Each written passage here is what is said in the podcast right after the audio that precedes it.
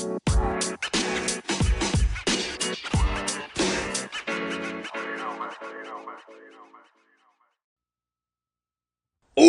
yeah! Hey, it's the Macho Man Randy Savage here, and you're about to tune into a wonderful podcast called The Kingdom Talks with Kings. Yeah, expect the unexpected in this kingdom of madness. Can you dig it? Oh, yeah! And we are back with the podcast. What's up, everybody?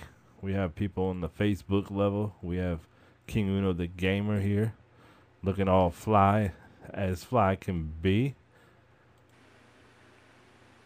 We want to take the time to thank y'all for tuning in. It's been a, a long journey, to say it nicely. Sorry, we have not been doing these very often. As you guys all know, we all have lives. You know, we're all He's, busy. He's not sorry. He's a liar. That's true. Really not. I'm not sorry that we have lives. I'm not even gonna lie. But King Uno and I, we wanted to do this one with Nambo, but Nambo's a bitch and everybody knows it. Um, in you know, obviously this is a big iconic WWE pay per view. Well, WWF then, the 1998 King of the Ring, which had the second ever Hell in the Cell match between Mankind and The Undertaker, which we're going to be covering, and it's it's gonna it's gonna go down. It, it's the most iconic Hell in the Cell match I think ever. I don't think anything's gonna ever top that one. It's just everything that happened. You will never see that again. It was just every five seconds. It seemed like it was a what the fuck moment, you know. And Yeah. that, that's kind of why Nambo claims this as his favorite, you know, match. Then for a good reason. It's a five star match by D- Dave Meltzer, which is hard to come by, especially back in this era. He did not give him out. Dave Meltzer's a bum. He he is. He is. He he kind of is. But the first ever King of the Ring winner was a wrestler named Don Muraco, who I had to look up because I never heard the name, but he was a mid card wrestler and had some good success in the 80s. But, you know, other wrestlers that came through it, Mabel, who become Viscera, uh, Billy Gunn also won it. You know, this year in particular, Ken Shamrock won it. And, you know, no disrespect to their careers. They had great careers, but they didn't have the legacy that they could have had. Look at King Booker. You know, th- that whole pinky finger up and Hold on, I'm looking at something online that ain't got nothing to do with what we're talking about. oh, But you know it's a sad day in life when the Lions have a higher overall than the Texans. Oh shit. Yeah, the Texans is the lowest rated team in Madden 23. The Lions is a 78 and Houston is a 74. oh wow. But proceed. Oh wow. I didn't think they were that that much I didn't think they were better actually. I didn't think they got Swift. They got some good defensive players, so I guess yeah. Let's see here. We still live? Yeah, we are. But overall, man, Texans are they're gonna be uh rebuilding for a little while. Hey Chloe, how's it going? How you doing, Miss Savage Chloe? Thank you so much for tuning in. But 1998 was a very interesting year. We were starting to see Stone Cold Steve Austin really get catch fire, really becoming the badass that he would become. Obviously, he was really he was at that level. He was WWF champion at that time. But going into this pay per view event, he actually was sick. He went to the hospital with 104 fever with a staph infection in his elbow. And when we when you watch the the final pay per view event, you'll see his elbow is wrapped up, and that's because he actually had a staph infection from from some kind of bump that he took just a month prior. Uh, also, going into this event, they had a few matches that they had to cancel. They won't. T- they didn't say what the matches were, but Bruce Pritchard said that he he thinks it's just a bunch of mid carders that they were just throwing together, and it just did not happen. And you can kind of tell that some of these events were put together rather fast. The the opening match was actually decent, but you had these little throw-in matches that were just terrible, and it was like, what was the whole purpose? There was no heat, there was no nothing. It was just mediocre at best, and we'll get to that here pretty soon with some of these matches. But going into this, you know, the Undertaker was actually hurt going into. The, they weren't even sure if he was going to wrestle. It was a kind of like a game time decision, if you will. He had a, a messed up ankle, and he actually had to deal with that. So it was kind of like a we'll see what happens kind of thing. And that's where these two bonus matches came, came in effect. Overall, the pay per view event wasn't terrible. Dave Meltzer, who we talked about just a little bit ago, was a little bit harsh because he's all about storylines and all that bullshit. But with King of the Ring, and I want to ask you this: this is opinion question. Uh, my my opinion is a little different, I'm sure, but in your opinion, King of the Ring, can you really have? Could you really book heat for King of the Ring? Because think about it. Not really. I mean- especially back in the day, because the whole point of that pay per view was to see who would be the king of the ring. So that, Correct. that pay per view was pretty much just set for wrestlers to compete all night to see who would be the king of the ring. Correct. So you can't really have a stacked card for that night. Exactly. Whereas nowadays, where they had a King of the Ring pay per view, it's not even pay per view no more. They just have a little tournament on Raw and SmackDown Yeah. lasts about two weeks. Yeah. So you can kind of this day and age, you can kind of have some couple of heat matches, but back in the day, no, you couldn't because it was just like this whole pay per view was dedicated to uh, ten wrestlers, Yep. you know, fighting all night. Yeah. Well, the only thing that comes close to any kind of heat, though, I think of is the 2001, I think it was King of the Ring, with Kurt Angle when he had he wrestled three matches that night. The one with Shane McMahon goes through the uh, the King of the Ring uh, glass. Yeah, he go through the glass with yeah, over yeah, almost broke his neck and everything. Yeah, we'll, we'll, we got to cover that one too. That I think it was 2001, but I mean there was heat with that because him and Shane McMahon were kind of having this little feud, and Shane McMahon helped him get one of the wins so he could have an extra match, and it you know didn't matter. Kurt Angle was a god back then, probably me- cr- cranked up or whatever he was on during that time frame. But I I did a lot of a lot of research on this particular pay per view event. And they actually did really well with the money wise of it. They had a sellout crowd of seventeen thousand eighty seven people, fifteen thousand five hundred and five paid, which was a total of five hundred thirty one thousand plus in just revenue. That's pretty awesome, and one hundred forty thousand in, in merchandise sales. Now I have a, a question. You know, I mentioned some of those names. Billy Gunn, King Booker. What is your personal opinion on the King of Ring? Do you think that they should do more of, with it, or should it just? Uh, me personally, I kind of like the way they're doing it now with how they it lasts over like two weeks on each show because King of the Ring was one of my least favorite pay per views. Yeah. So I feel I feel like they did the right thing by kind of just moving it onto the basic TV yeah, and not having us pay sixty dollars to watch it. yeah, you know, exactly. because then and then that way you know, um, it, it gives us matches every week. So Yeah, it's not like okay, um, we had King of Ring, it's over with now. Like damn, that, that's it. Like this time with the way doing now, it's like okay, so let's tune in next week because I want to see uh, if Ricochet can overcome the odds against the likes of let's say um, Gunther, aka Walter, or whatever, like stuff Yeah. like that. Like it makes you want to tune back in the following week. So I like the way they're doing it now.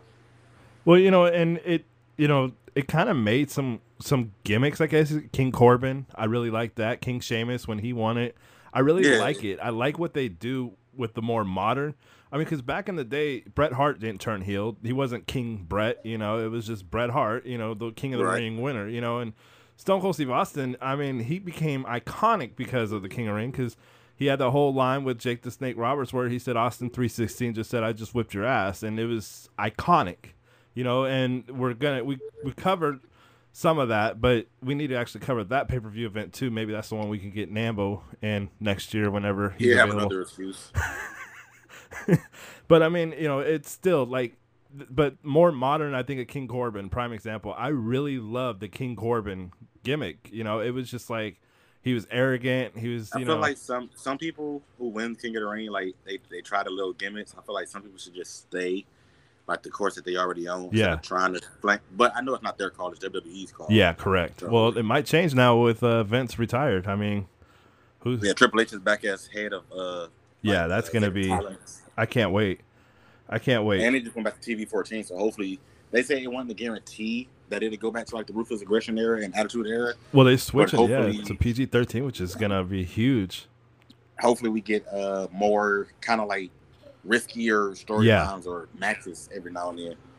So we're gonna cover every match with little details. Uh, so people with the podcast, people on Facebook, this is what we're gonna be doing. Um, we're gonna be covering everything from from uh the the events going into it to the actual Hell in the Cell. We're going to cover that separately. We're going to actually skip the Hell in the Cell review, and we're actually just going to cover commentate that. And what we're to do is try to try to give our intake on some of these wrestlers that we're to mention because some of these guys actually had very good careers, but this was in a lot of lot of I don't want to say their young part of their careers, but they really hadn't you really hadn't started to see the true them. Like the New Age Outlaws were just starting to become New Age Outlaws. They were really getting hot. Um, Taka Michinoku, or however you want to say it, he was he was actually a very solid wrestler. In fact, he actually has a, a finishing maneuver that is his own. He created. Michinoku driver. Yep, exactly. Yep. So you know, this overall, Dave Meltzer, like I said, he was harsh on this, but I think a lot of it was because he loves to have the whole storylines and all that shit, which I get. That's him. He's old school, but we're not that way. We like to see good matches, and there was some good matches. If you actually watched it, you know, the start, you know, the first match was actually fairly decent. It was Taka with the headbangers, and we talked about the headbangers. I don't know if we talked about them on the podcast or if we talked about them off. They were they were underrated. Like nobody ever talks about them. Like and you made the comment, I think, if you don't know who the headbangers are, then you don't know real wrestling, you know, or something of that lines. And mm-hmm. it's true. You don't, you don't, you can't claim you like the Attitude Era if you didn't know who the headbangers were. But they would start off with the match against Kaientai, which was Men's Teioh, Dick Togo, and Funaki. At that time, Funaki was was really starting to become somebody. He was very popular in Japan. Actually, Taka was too, and so so was the whole Kaientai. But Funaki still works for the WWE as a Japanese commentator. He's still employed with with the WWE, which is crazy to think. All these years later, he's he's still employed. You know, it's crazy. It's just mind blowing to me. Um, but they had a, a fairly decent match. Um, it was kind of one of those throw-in matches. I mean, it was it was what you would expect for a first match. You know, you throw a bunch of cruiserweights out there, and I, I actually, I actually enjoyed it. They had the little hot tag. Dave Meltzer, this is what he said. He gave it a 2.25. It was a fast paced match, a great starter match, perfect starter match almost. And then and then Taka to get the win with the headbangers to do a little dance at the end was a little a little comical is what he said. But I mean like I said it was an opening match, you know, to start it off that way you always want you always want to start off good, and I, I thought it was pretty decent. Even the uh, like I'm, I, I remember the match card that night kind of a little bit for the King of the Ring. Yeah, the matches, each match had almost at least one fan favorite in it. Like some yeah. of these matches, it had like like like you said, just a throwaway match. But yeah, majority of them they had pretty good match. Like you had Vader versus The Rock. Yeah, which Rock came out on top with that in like four minutes. Triple H by count out over X Pac. Owen Hart versus Scorpio. D'Lo Brown versus Dan Severn. Ken Shamrock versus well at the time Kama Mustafa, aka the Godfather. For those yeah. who don't know, yeah, young kids. Mark Henry versus Terry Funk. Like, why the hell is Terry Funk in this tournament? Like against Mark Henry. should not have been like, in that. Yes. Jeff Jarrett and Faarooq, Mark Mero, and Steve Blackman. Like some of these, like the, the card and the matches was like decent. Yeah. No, I agree. The, the match times were just like it, it just felt rushed. Yeah, yeah. It, it they did kind of I don't know they they could have done more matches with this pay per view event. Like they could have done better matches. And you know, the longest match was the freaking final between Rock and Ken Shamrock, which was uh, 14 minutes long. Yeah, and it was a very solid match. I mean, they're both great wrestlers in their own right, you know. And I don't know, I I just thought you know, Dave Meltzer was a little harsh on it, you know, just because he's a dick, you know, and he can be, and that's what he's paid to do, you know. But at the same time, he gave it a two point two five star at the start match, and I gave it a I gave it a three, a solid three, even maybe a three and a half, because it was very good. There was no really bad bumps. It was not like they were going crazy and doing all these crazy suicide dives, you know. It was a very good, solid match. It was what you want to see starting off. You don't want to go too crazy. Imagine if they started off with a Hell in a Cell match. Oh, it would have been all bad. You know what I mean? so up next, after that happens, Sable comes in. Now Sable was fired just a couple weeks before. Well, quote unquote fired for losing a match against Mark Mero. Loser leaves the WWF. Well, Sable comes back and introduces Vince McMahon. Vince McMahon is just now starting to get to be the boss and starting to get to that evil gimmick. In fact, he didn't even have theme music. Nothing played when he came out. Pat Patterson has an epic moment. Pat Patterson, for those who don't know, is a former WWF Intercontinental Championship. He held the hardcore title. He passed away what, two years ago now, I believe, but was actually a homosexual. And, you know, not a lot of people knew he was gay. And he taps Sable on the ass a couple times, and she turns around and just slaps the shit out of him. And he, he, I don't know, you know, he has a very thick French accent. I didn't even understand what he said and I know a little French, so it was just like he, he said something like "How dare a woman hit me" or something of that line. It was it was hella funny. I I thought it was hilarious, and you know Vince McMahon would come out and talk. This is where you really started seeing the Stooges because Briscoe and Patterson were out there with them. Um, Mm-hmm. you know, this is where the Stooges really started coming around. And he comes out there and he's talking about, you know, about Kane if he wins the WWF title, then you know this, that, and the other. Like, because he's trying to get Austin to lose the title. Kane, if he loses, is going to be set on fire. You know, quote unquote. You know, you know, we'll get to that in a little bit, but it was just kind of funny how uh I don't know the way that Pat Patterson did it, and Sable just turned around and slapped him. It was, I thought it was hilarious. Um, but I mean, it. I think they just threw Vince out there to kind of add a little time to the to the show. Now, next would be the uh, semifinal match between Double J, Ken Shamrock. Pretty pretty good match. I mean, you know, I don't know. Jeff Jarrett was a solid wrestler. There's a reason why he's in the WWE Hall of Fame. He was a very good wrestler. Um, No, his guitar was a good wrestler. yeah, that too. Yeah, definitely that. But I mean, he kind of copied Ric Flair a lot, you know, and tried to be like Ric Flair. Which I mean, if you're gonna copy somebody, at least copy somebody good, right? And Ric Flair is pretty damn good. Yeah. You know, Ken Shamrock, I thought was a very solid wrestler in this era, the late '90s. I thought he he, was did the really. most dangerous man. Yeah, exactly. For a reason, he would snap at it like a twig. Now, Dave Meltzer was real critical of this match, but if you actually watch it, it was actually a very solid match. Uh, they go back you know, and forth. five minutes long. Yeah, it, for for a short match, it was actually very solid. You know, and the only one issue I saw was Ken Shamrock would do a Hurricanrana, and it almost looked like Jeff Jeff Jarrett hit his head. Like it almost looked like he hit his head on top of the on top of the mat. Now, I'm not sure if he did. You know, he he didn't say in an interview about dropping him on his head. He said that he he hit it perfectly, and Jarrett sold it better than anybody. Jarrett never said anything, but Ken Shamrock was reported to say he did not drop him on his head, but Meltzer claims. I don't know. He claims that he hit his head, but anyway, Ken, Ken Shamrock would win after after making Double J tap out. Yeah, he would face either The Rock or Dan Severn, which obviously we mentioned earlier. The Rock would be facing Ken Shamrock. But Tennessee Lee comes running in and he gives him a belly to belly to like straight to hell. He slammed Tennessee Lee hard. It was pretty cool. Dave Meltzer gave it a one star rating because of the quote unquote botched Hurricanrana. But I mean, again, I thought it was a great. I I could see another reason why he gave it a one star because it was short. And like mm-hmm. I said, it had no heat. Like this is King of the Ring tournament. How are you gonna have heat? Like he needs to understand. Like especially with him, he knows these things. It's so funny. Like every match, almost, I want to say about ninety-five percent of matches has a botch in it, whether it's Yeah. a major botch or Very minute, little yeah. botch that you won't notice. Or if you really pay close attention to the matches, after the matches, you would know you would know how they thank each other. You know? Yeah. Um.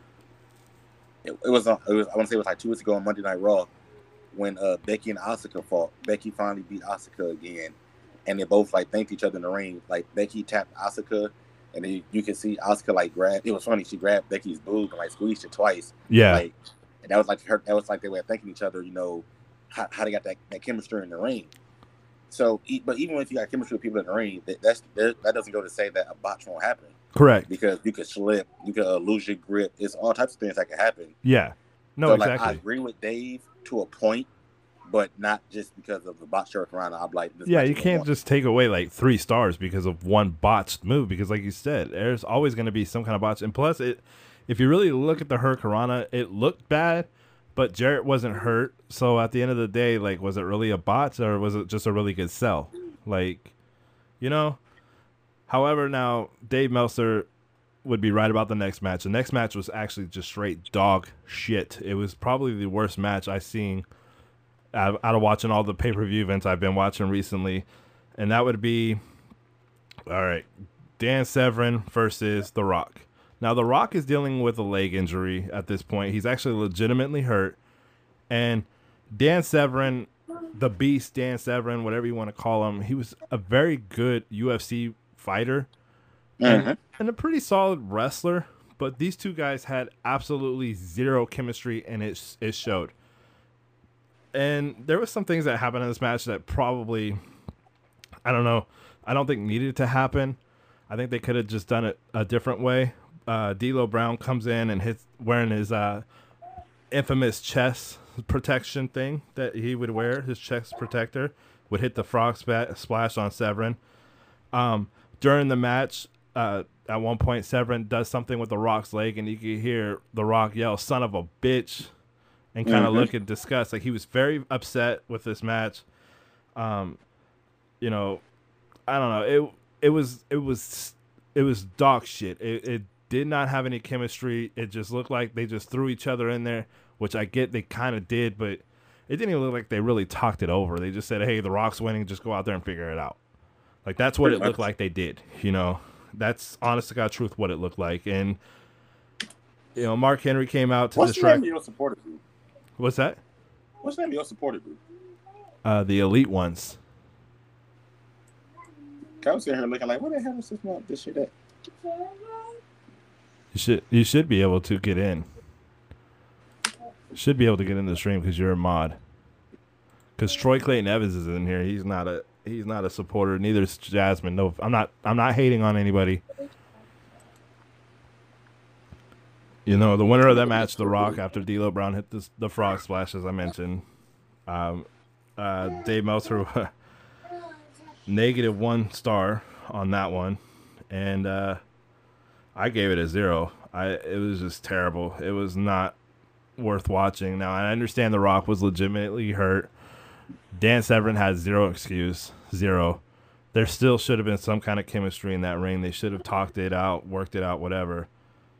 And shit, at that point you couldn't. It, it was just like, yeah, you know what? Fuck it. yeah.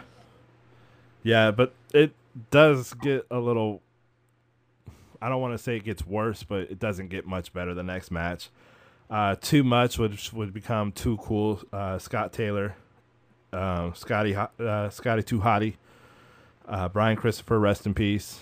He's no longer with us. He actually killed himself uh, last year. Um, they were a tag team, kind of starting to get hot, and they would become pretty pretty successful when they get Rikishi. They would face Al Snow and Head. Yes, Head, the mannequin head that Al Snow would come out What with. everybody want? Yeah, What exactly. Yeah, and Jerry the King Lawler, aka Brian Christopher's father, is the guest referee in the match. So, yeah, it doesn't get much better. It Al Snow's in the ring, obviously, for most of the match. He tries to do a hot tag with head and starts hitting everybody with head, and then all of a sudden goes for a pin. The King counts real slow. He's being a perfect heel. Counts fast for too cool or too too much is what they were called back then. Um, they would then go behind behind the announcing table and grab a container that contained head and shoulders so they could lay the mannequin head down and pin it one two three so thus Al Snow lost the match and would be out of the WWF but But it, not- it was still really. so comical though. Yeah, it- laugh. it was a good match for a laugh, but after that last match, I don't think I would have put it there. because I'm not saying that, you know, they weren't great Okay. wrestlers. Three three great wrestlers in their own in their own way, you know, tag team way, especially for Too Cool. Al Snow, I mean, if you've seen him recently, he's freaking huge. He's a tank right now. And you got you got Too Cool, who's you know a pretty successful tag team. You know, especially then. Uh, they would actually come back not too long ago and they would join NXT. They actually would be trainers there for a short while. And, you know, it's, I don't know, it was kind of comical, but the winners were too much, as I mentioned. And I mentioned, you know, we since lost Brian Christopher, Christopher who is the son of Jerry the King Lawler. Um, the match was rather boring. Dave Meltzer was very opinionated on it gave it a negative two stars, and I, he said it's because you follow a bad match with even a worse match. It's just not good. I agree. I gave it zero stars. It was not worth even rating. It was just, it was. If they would have done it differently, like maybe the second match, it might have been better, you know. But you follow a shitty match with a even even another shitty match. It's just not. I don't know. But it does get better. It does get better because the next match is actually a very solid match between two excellent wrestlers, Owen Hart, rest in peace, and X Pac. A very good match. Now they they would go back to 1994 when X Pac and Owen Hart had a, a, a, well back then one two three kid, and uh, Owen Hart would have a match that kept referring back to that. And you know, like I mentioned earlier, you know, you know, some of these matches were decent. This is actually one of those ones that was well worth watching, but they did too much as far as the end goes. Like they added way too much to it. They didn't need to add. Vader didn't need to be there. There was no reason for Mark Henry to be there. Chyna didn't have to get involved. These two guys can have a five star match just with themselves, like with a broom. You know, X Pac was actually considered the guy that that Vince would throw in to see if they can hang. And you mm-hmm. know, Owen Hart was the same kind of kind of wrestler. You know, you throw him in to see if he can hang. You know, they both deli- delivered great match. You know, and like I said, they could have a five star match with a broom. However, I mentioned, you know, this whole thing with Vader, Mark Henry, uh, Mark Henry come out try to get involved in the match. Vader would come around and actually would kind of botch a move himself. He'd come flying in and trip over Mark Henry, knocking him down and falling down himself Chyna would come in when Owen Hart's doing the sharpshooter with everything going on in the outside of the ring and drop a DDT on Owen Hart and X Pac would get the win. You know, not a bad match though. I just think there was just too much going on for it. They could have also made it a little bit longer. And Dave Meltzer, he's very critical on it, said that it didn't have the heat that he would have loved, but it was still a great match. And he gave it three stars. So, I mean, or 2.25 stars. So, I mean, it's something. Now, Paul Bearer is next up on the screen. He's uh he was not actually in very good shape. He actually was hurt and he got hurt during one of the uh they did some kind of thing at a, a funeral home and he actually tripped, fell and actually hurt his leg pretty bad. So he was a part of it, but he was kind of limping around just like the Undertaker. Undertaker got hurt in the same thing, same yep. same everything. Uh, you know, obviously Paul Bearer, rest in peace, Hall of Fame manager, great manager. The Undertaker in the Hall of Fame as well. Kane also in the Hall of Fame. You know, you would think that the way they were building everything up, that it was going to be Kane and the Undertaker for some reason, or somehow they were going to be fighting each other, but it wouldn't. I don't know. Despite looking bad, Paul Bear did a great promo, um, and he actually was, you know, pretty good on the mic, and that's why he was a Hall of Famer. You know, he was like Paul Paul Heyman type. You know, you know, didn't really expect much out of him, but he was actually very good on the mic. So mm-hmm. I liked it. I, I enjoyed that promo that he did. Uh, next after that would be the WWF Tag Team Championship match that would actually be the New Age Outlaws versus the NWA Tag Team Champions, the new Midnight Ex- Express, Bo- Bombastic Bob and Bodacious Bart. Now, Bart, for those who don't know, was Bart Gunn. Billy Gunn was a part of a tag team. They were quote unquote brothers.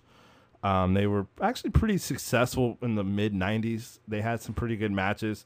But then Billy Gunn was the better of the two, and Bart was a part of that whole brawl for all or whatever they called that that horrible thing where he got knocked out by Butterbean.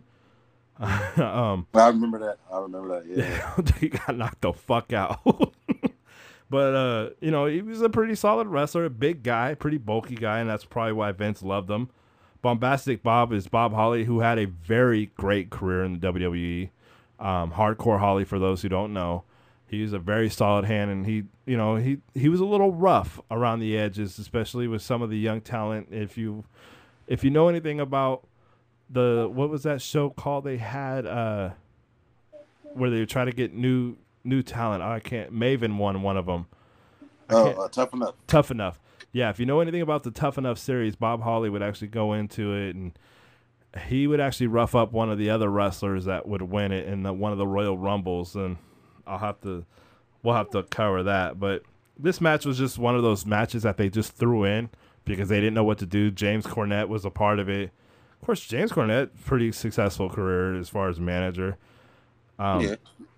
But this match, there was no heat whatsoever. The only heat that was really there was really Billy Gunn and and of course you know Bart Gunn or Bodacious Bart, whatever you want to call him. But JR and and the King would have a little fun with this match. It kept trying to figure out which one was which as far as bombastic and all that. It was it was pretty funny. They kept going back and forth. It was pretty cool to see the them go at it though, because you know Bob Holly was still kind of he had the long hair. He still looked kind of young, and to see these guys and like to think of where they would go, you just really you know it kind of I don't know it touched it touched a soft spot in my heart watching this match. I actually enjoyed it and it made me realize like holy crap, these guys just a few years later they're totally different, you know, wrestlers and you know honestly I think they both they all four did pretty good in their careers. Maybe not so much Bart Gunn, but he had some pretty good years in the in the WWE for sure, but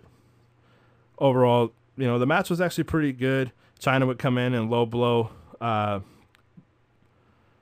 uh, James E. Cornette, as they called him then, Jim Cornette. Uh, at, after the finish, it was pretty cool seeing James Cornette get low blowed. I don't know. You always like to see a heel manager get some kind of some kind of hit, but uh, the winners were the New Age Outlaws. Pretty pretty good match for them. I mean, it was not no five star barn burner match, but it was a, a definite two star match. And Dave Meltzer would agree with with what I thought. He said 1.5 star rating for it. It was just a, it was a good match for just a throw in match. Uh, all four wrestlers did a great job. No bad no bad botches. No no need for concern with this match though. You could skip it, go get a beer. he kind of would troll it a little bit. But however, all four wrestlers did a solid job overall.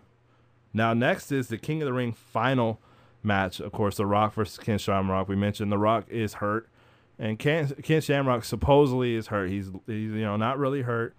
Um, this match, okay, I want to say something that uh, I, want your opinion on, Mister King Uno.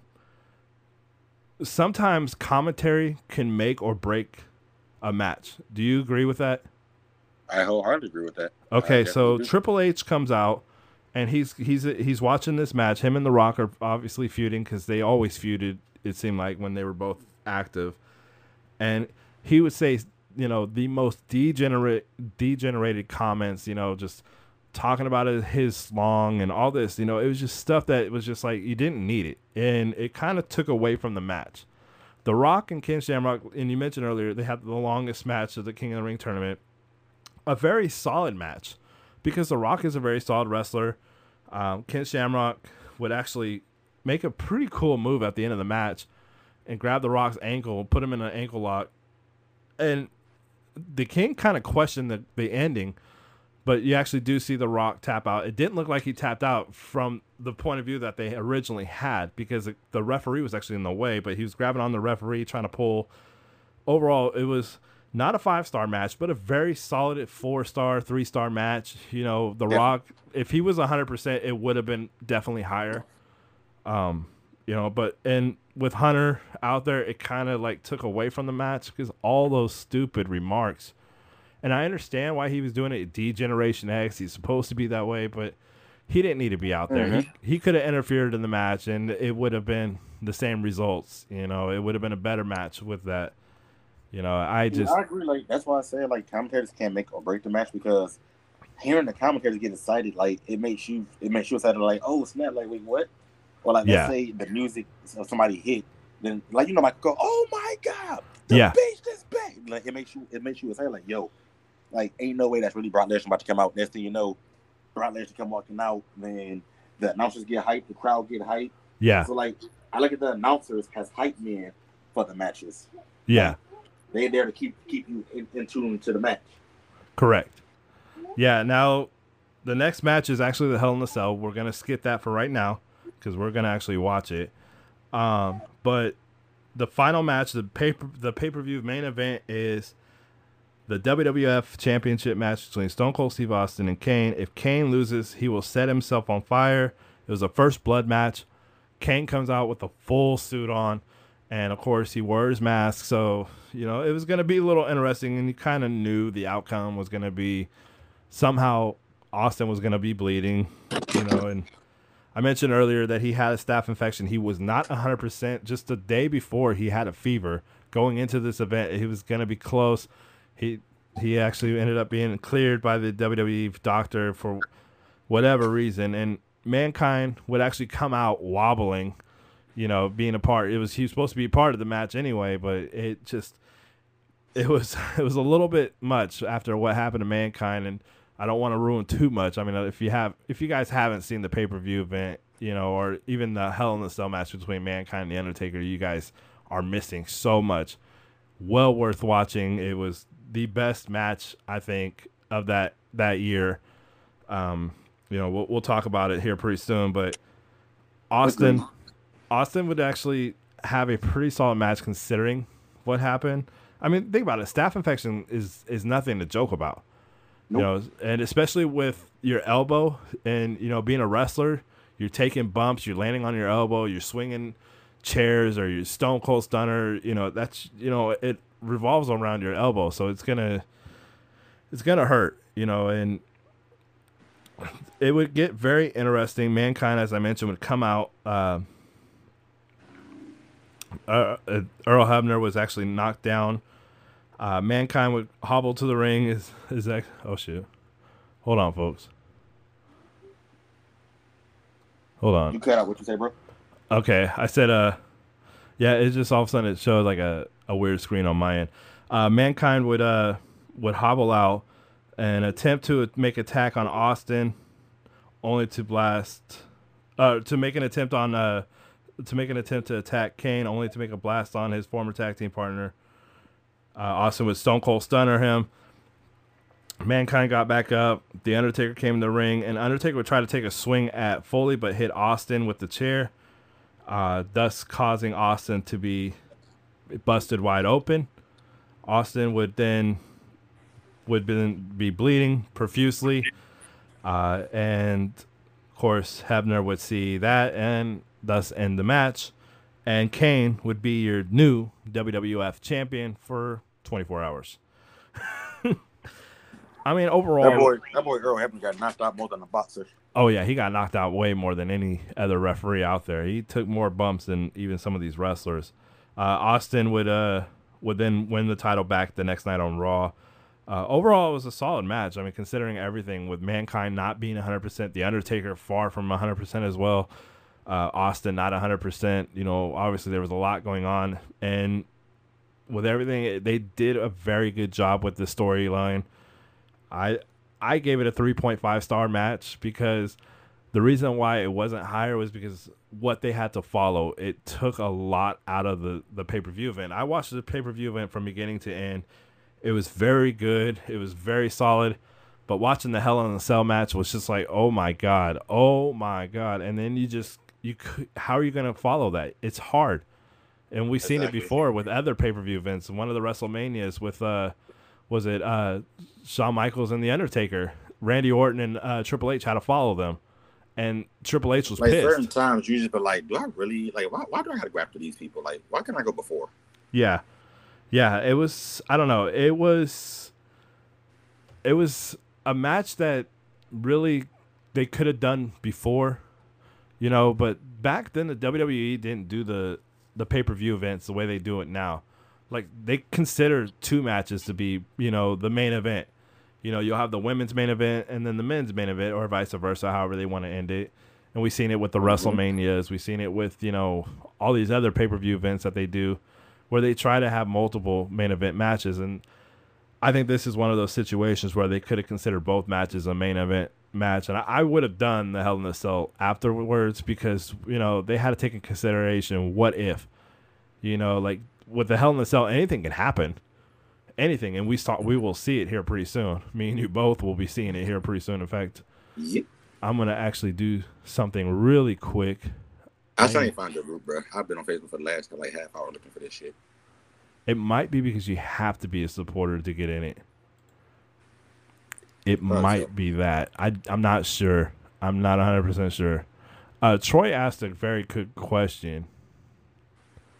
Um, he said, "Can Brock uh, Brock Lesnar beat Roman Reigns?" Okay, I'm, I got two answers to that question. Um, well, two and a half, kind of like three. Yeah, Yes, he can, scripted wise. Yes, he can in real life, and yes, he can based on how WWE wants to book the future. yeah, yeah. I I don't know. I like I like watching their matches. A lot of people are kind of getting tired of it, but they seem to add. But they say, like they said before, that's that is a great question, Troy. But Yeah, like they said before, every re- every great champion had that one person who like brought out the best of them, and Yeah. I feel like, granted, sometimes their matches aren't that long, but I feel like Roman Reigns' best person to bring that out of him is Brock Lesnar. 100% Lesnar is that agree. Guy to make Roman Reigns step his game up to the next level. oh, absolutely, So absolutely. I, I personally think Roman Reigns is a great champion because he has that one person who pushes him. Because like back in the day, was Austin and The Rock. Every time Yep. them two got in the ring, they push each other to their limit. Brock and uh, Roman push each other to the limit. Yep. Um, John Cena and uh, what was his name?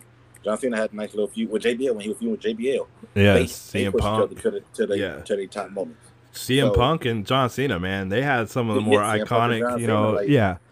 And you could go even further back with Hulk Hogan and Macho Man with that wonderful super, Yep. you know, super macho power or whatever they were trying to call it, the mega power, or whatever they were trying to call each Mega. Power Towers or something like that. Something weird like that, yeah. And then they would, you know, Macho would become a heel. It was a very solid pay per view event, that WrestleMania or whatever it was that they did. All right, now I'm going to share a screen if I can remember how. Share your screen. Yeah. All right. Oops. And then open this up. Oh, son of a whore. All right, so we're at the King of the Ring. It's uh, it says season six, episode one, one hour, that the loser may not forty-seven even stop at the hospital. seconds. All right, or forty-seven minutes and thirty-eight seconds, and mankind starts to come out. You see this, King Uno? Uh, it's not like it's not playing. Like I see it moving, but it's not actually showing me the video. Oh shit! Yeah, Peacock is well like that. They're like, no, you ain't saying nothing. Wonder if we can get it on YouTube. Let's see here. So. Let's see. If y'all hear a lot of clicking, don't mind me. I'm over here doing the graphic design. Oh yeah, you're good. Let's see, it says Hide all your adult film, Star King. We know you be on YouTube looking at that stuff. I don't fucking. I shit! It actually doesn't have it, huh? Yeah, it just shows reliving. Ah, this sucks. Maybe because I'm on Facebook. Who knows?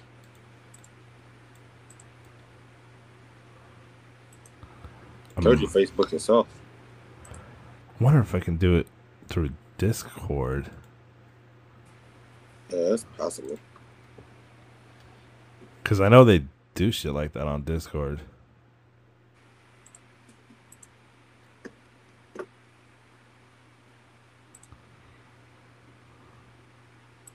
They really do. That's crazy, but like that's why I, I, I can say Discord or Twitch probably. Let's see.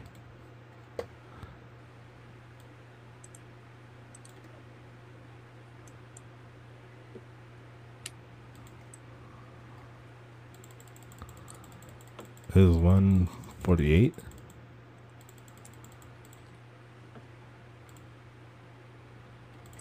Let's see. I don't think I have Discord on here anymore.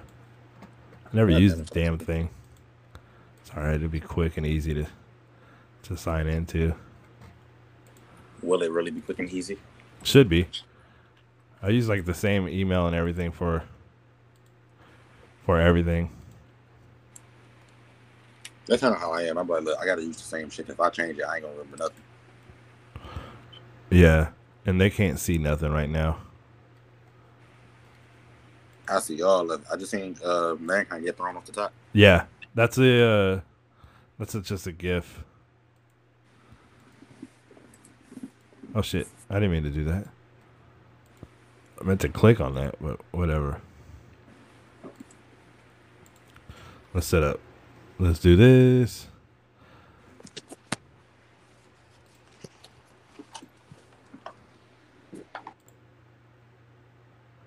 All right, now we're going to be covering the Hell in the Cell match. We're back. Sorry about the technical difficulties. Uh, King Uno and I are going to actually enjoy an epic five star match. Um, the Undertaker and Mankind. Uh, if you guys want to get in on this, you're gonna have to watch a pay per view event yourself. Uh, Dave Meltzer would actually give this a four and a half star.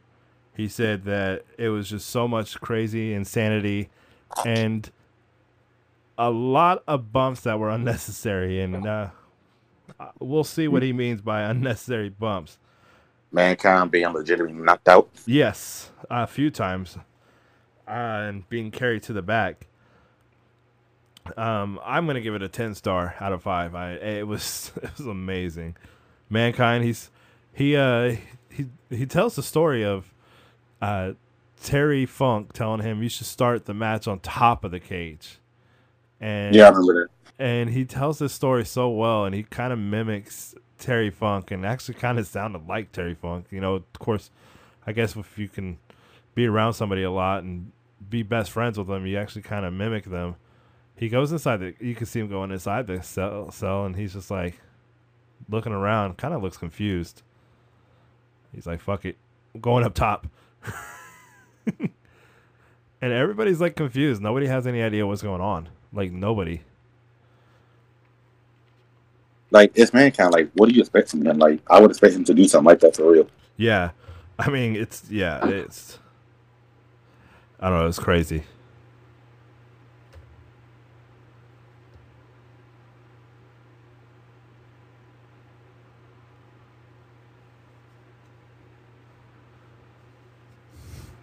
He's just climbing up. Uh oh. I think it's a video that they have. What happened? It like kind of, it's just kind of glitchy. God damn it, internet. No, it's the, I think it's their video because it's Daily Motion. They posted this. Oh, Now everything just went black, so sign that the Undertaker's coming.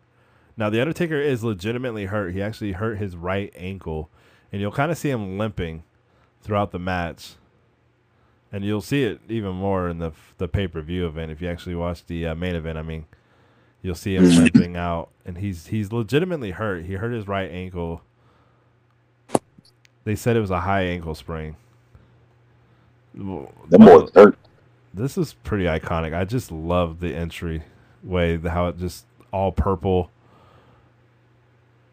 Yeah, they got shitty quality on this fucking webpage, but I, well, I remember one of the events. It was uh, I want to say it was Elimination Chamber. He actually got caught on fire, had second degree burns in one of the Elimination Chambers because of that pyro right there.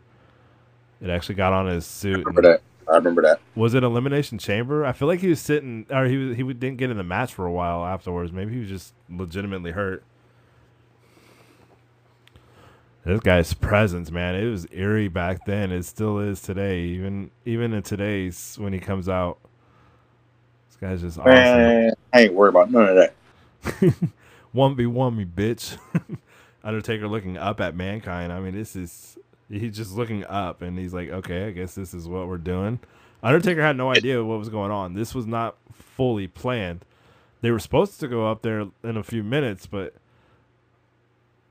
I guess they kind of made their own changes. And, you know, Vince McMahon, who is not a man of a lot of words, actually told Mick he loved them after this.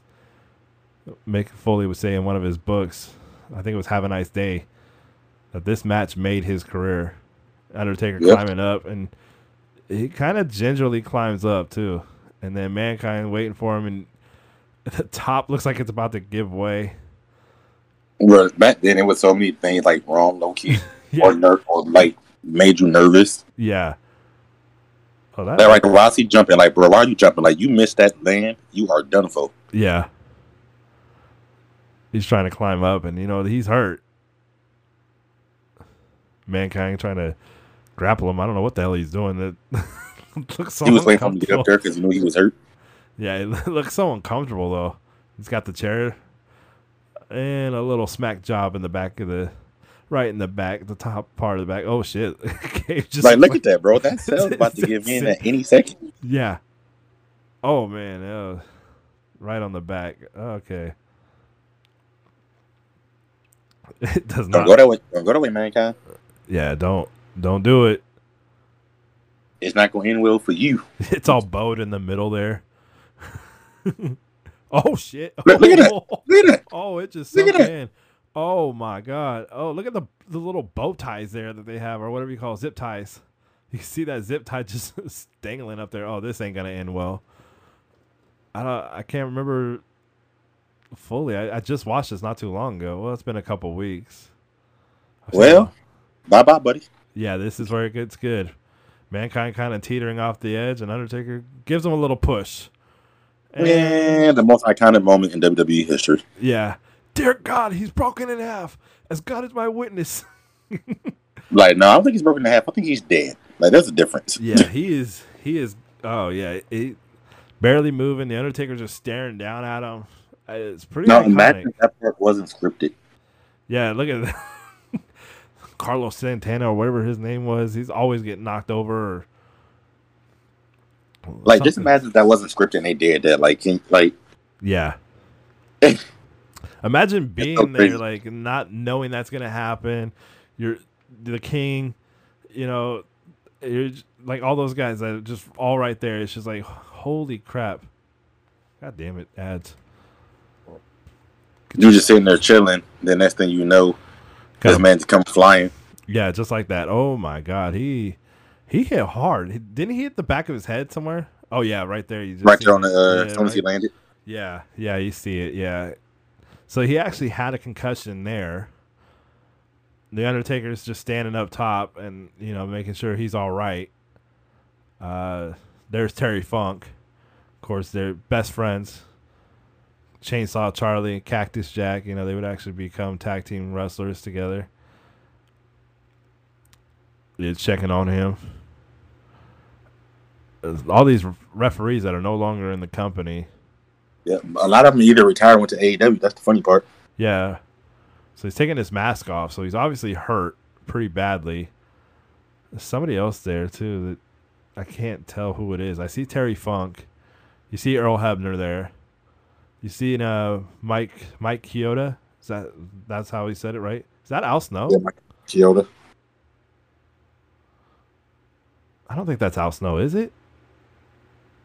Uh, no, I don't think it was at this time, though. Well, he was there. He was in this pay per view event. Al Snow was. I don't know. I, I didn't get a good look at the side of him. I just saw the back of the hair and long hair tied up. And they're gonna show it again, and Oh yeah, he hit hard. He hit the the monitor there. Yeah, I was like, he he got toe up like legit hurt.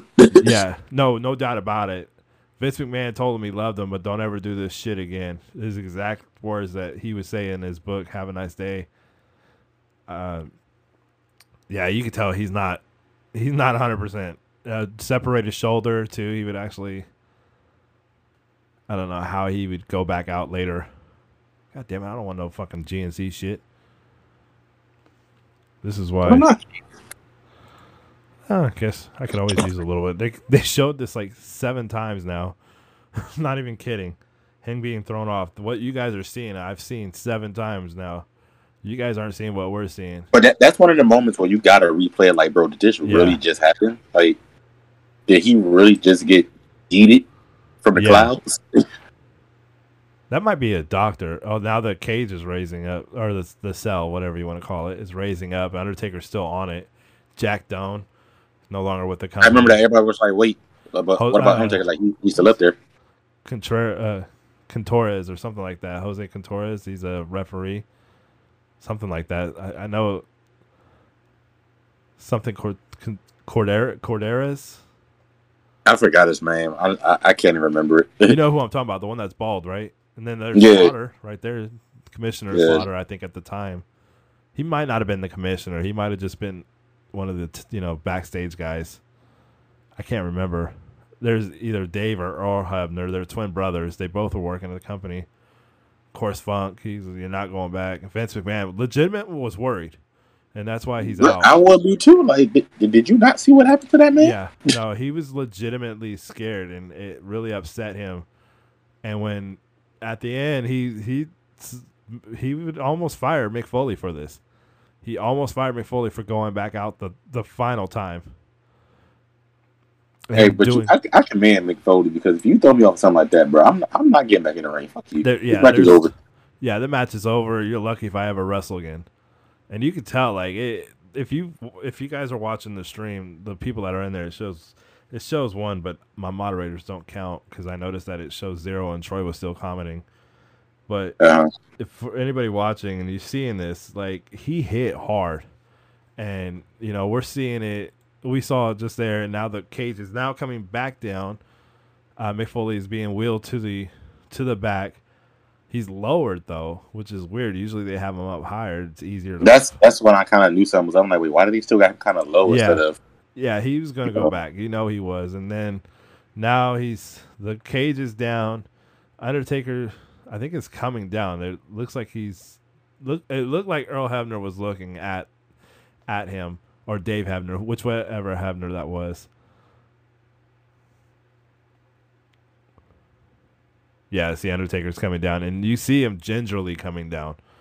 He's hurt, so you know it's hard for him to jump, just jump down.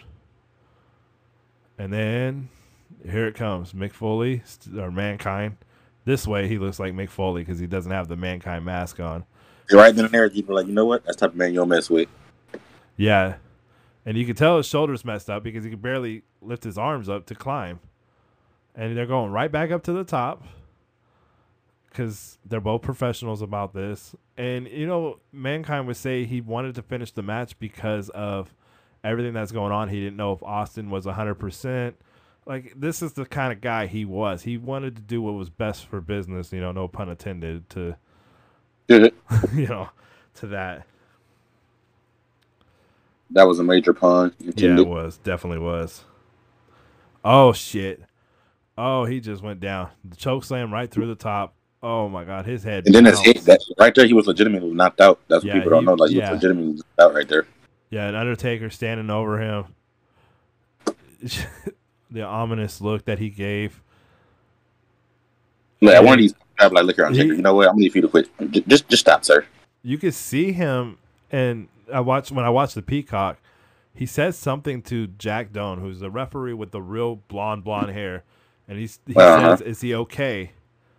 And Jack Doan kind of gave him a thumbs up or something. You could see it, like if you actually really see how he just landed there, very gingerly. hmm and they said, "Yeah, he's okay." And he's saying something to Funk and trying to sell out this whole thing, and Funk's gonna get involved, and then he beats the hell out of Funk, which you know, Hey, Funk, Funk is another one who uh, always risked his body. Like he, he, Yeah. he did whatever. yeah, choke slammed him there, kind of weirdly. I don't think the Undertaker, you know, obviously he's not hundred percent. His, you saw the way he dropped down out, out of the cage, and he was definitely hurt.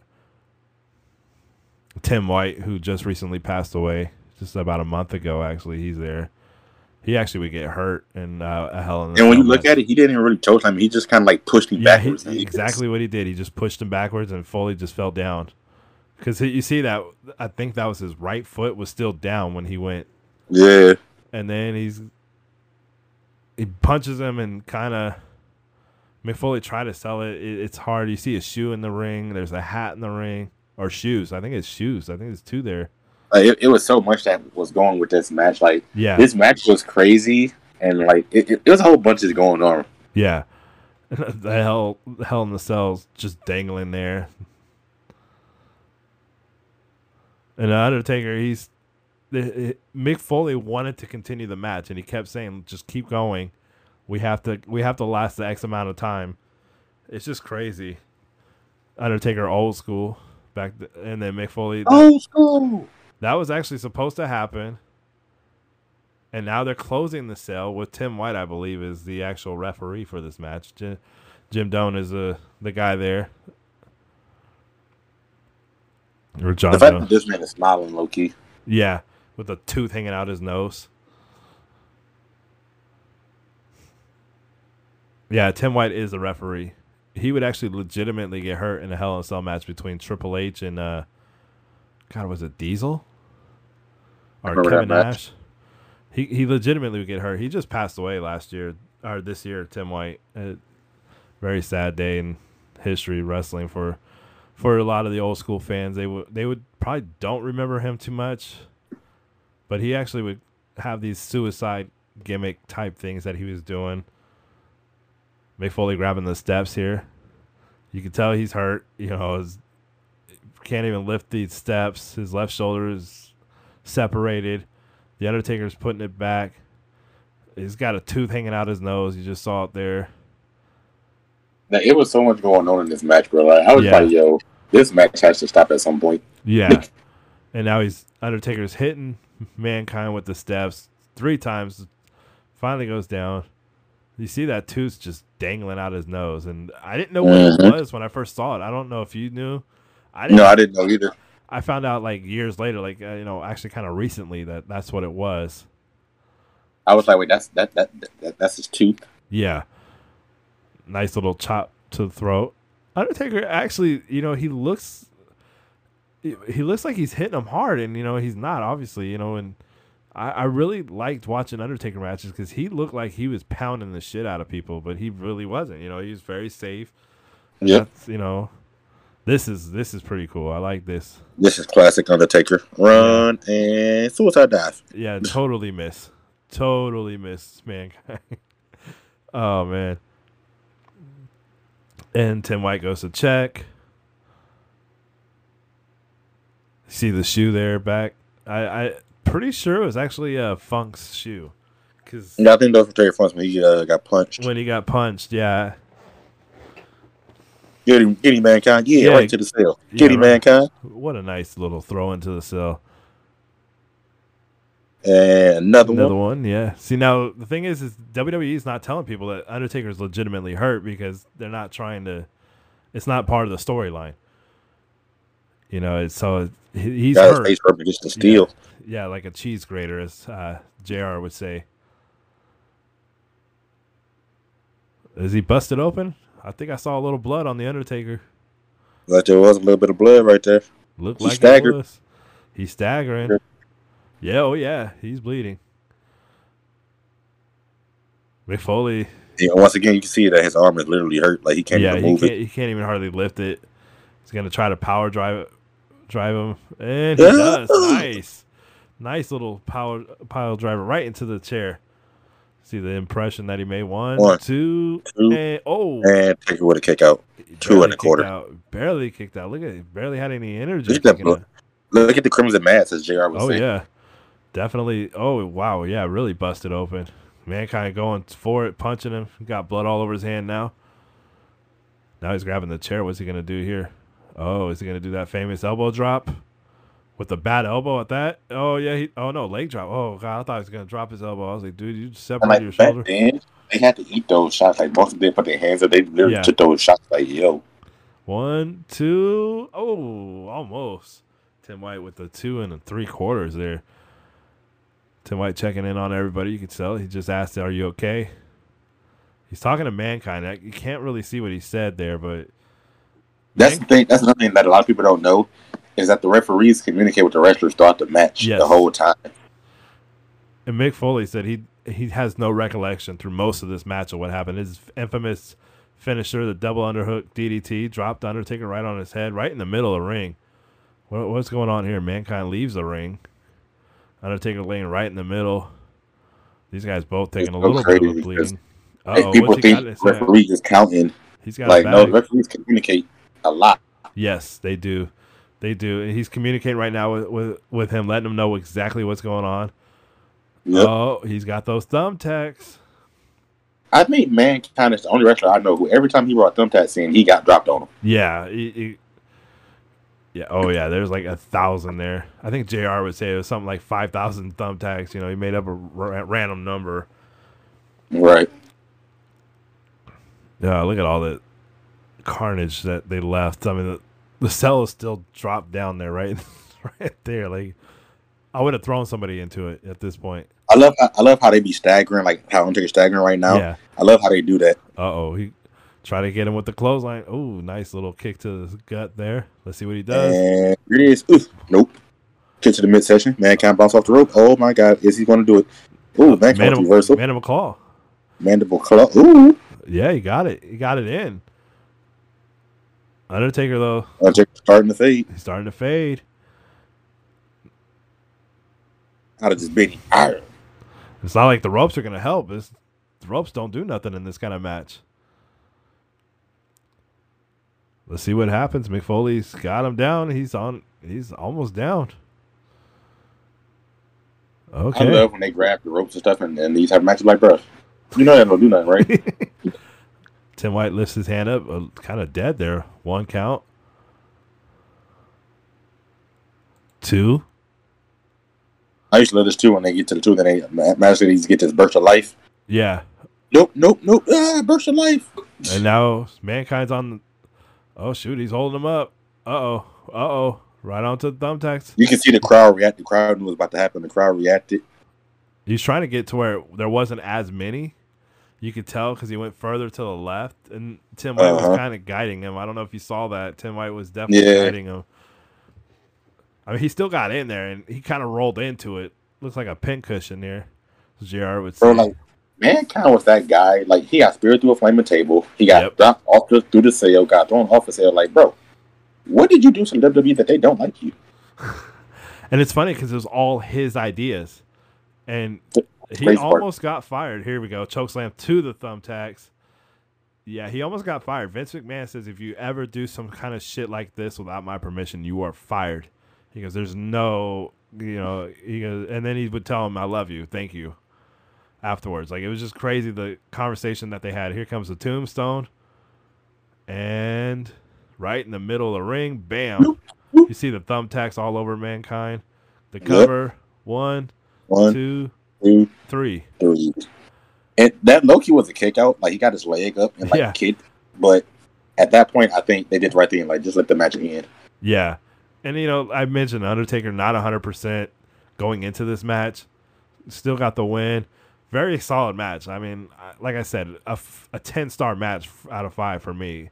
With everything that happened and Mick Foley taking the bumps that he did. And there you see the other referees. Jack Doan is his name. I keep messing it up. Tim White. And I don't know who the other guy was. The other guy's probably a doctor or something. I don't I don't recognize him at all. I was. I, I used to know most of the people. Yeah. You know, we saw Slaughter out there earlier. Yeah. Very solid match. And the Undertaker there checking in on him. You can see he said something to Tim White. I don't know what was said. Kind of shaking his head, like, you know, acknowledging yes. You know, and the crowd is just like kind of stunned almost. Like, I mean, you look at the crowd, they're a little like, what the hell just happened here? And then there's the stretcher. What just happened was murder just happened Yeah. because Mankind didn't know how to stop. Yeah. You see the Undertaker how he just got out there. You could tell he's very he's not he's not hundred percent at all. He's hurt. You know his right ankle was messed up. Just like the way he was looking, you could tell he was having a hard time getting out of the ring.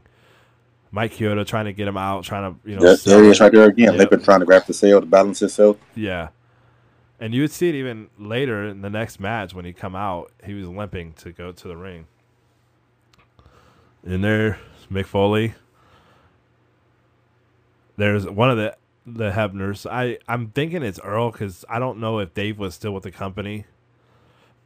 Dave worked behind the scenes a lot, but Earl was like the the head head referee. You know, he was like main event guy. Then Mike Chioda took over, and it's Jimmy Yeah. Korderas. I looked it up. Jimmy Korderas is the uh, bald referee that's kind of in the back right now. Okay. see down on the bottom of the ring, that's uh, Slaughter. Yeah, that's Slaughter right there, the bald head and the Yeah. little hair going around. Tim White right there standing up. Yeah. Yeah, Tim White, he was a great referee. Rest in peace. And then there's one of the bumps right there. Damn, man. That and then the choke slam, kind of choke slam, and bam, man. Knocked him out hit- right there. If Yeah. you watch that choke slam, he hits his head on the steel before he falls in. Yeah. And then the choke slam to the freaking thumbtacks. I don't give a fuck. You're not paying me enough to take that bump with the No. thumbtack. No, yeah, it's. And of course, we mentioned, you know, the concussions. Legitimately knocked out multiple times. He was knocked out at least twice. He he vaguely remembers parts of the match. He does not remember everything. He remembers before the match, and he remembers after the match, but he does not remember too much during. He just he made a comment about how he was not going to go down a stretcher the second time. He was going to walk to the back. Yep. He said he asked somebody if he if he took the stretch already, and they said yes, you have. And you know what's you know mentioned the whole Vince McMahon thing when Vince McMahon came out. It was that's what really made you like think like oh shit, because Vince McMahon was a heel, and he had that very look of concern like okay this you know that's when you realize it was legit. Mm-hmm. But just like you could, st- you could tell he's still like gone. Yeah, He's trying to get his stuff together. That guy kind of looked like Harley Race, didn't he? And a little, he do like hard rest a little bit. like a like a skinnier version of Harley Race. Rest in peace to him too, Harley Race. I think at this point, mankind was still knocked out. They were just Yeah. trying to. He was just like, "Look, I, I'm aware enough to know that I got to walk that stage." Look at them cleaning up the ring, man, getting all the thumbtacks and sweeping it up. They're still there with the with the stretcher. Like, uh, what's going on? Is he going on it or no? I mean, ju- just an epic match. Yeah, that, that, you, you can't top that. Like, there's no way of topping that match, man. That was iconic. Realtor.com is Oh, shit. guaranteed. My boy was like, "Are we starting off up top?" They throw him off the top like, "Damn!" Realtor.com is so fun. I play the What the hell? I don't want to hear that shit.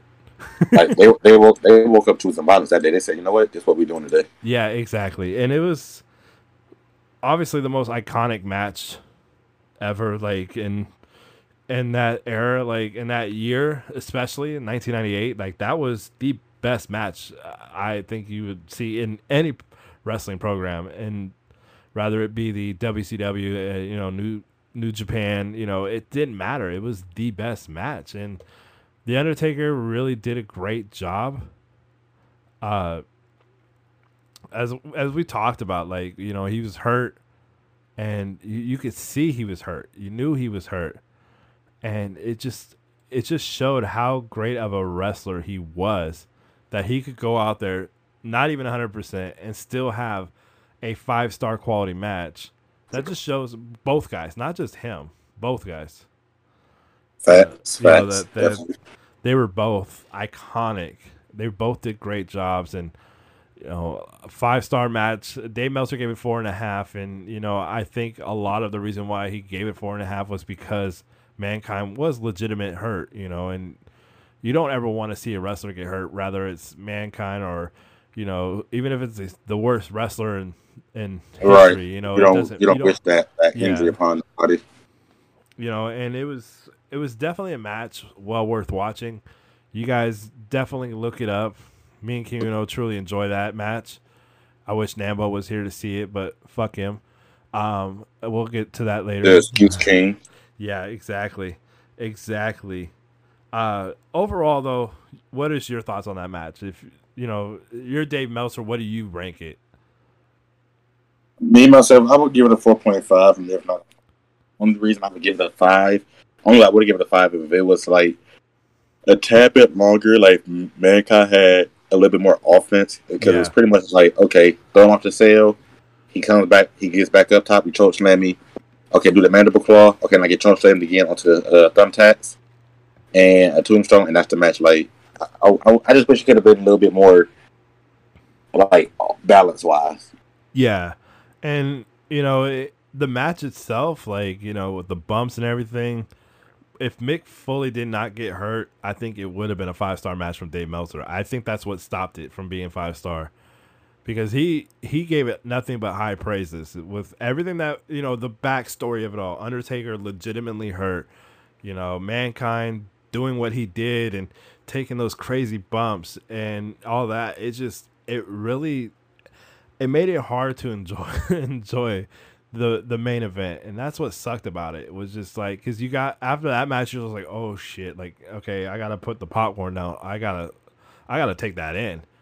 And you know, mm-hmm. even watching the highlights of that match, it's just like like if you know in the in the stream right now, you're seeing mankind go flying.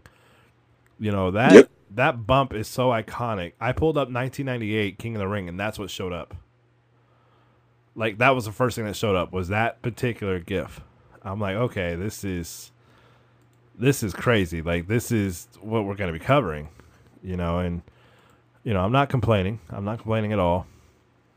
But next week, or not next week, next podcast, uh, we talked about doing Hunter Hearst Helmsley. I don't know if you still want to do that one. I don't know. Yeah, we can. I, I think you know, and reason why I say Hunter Hearst Helmsley and not Triple H is because we want to talk about Hunter Hearst Helmsley.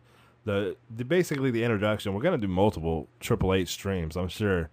You know, with him retiring recently and and now coming back to the WWE as a actual mainstay in the business, I'm actually kind of looking forward to it. I'm kind of mm-hmm. excited actually to see what happens. But we're gonna.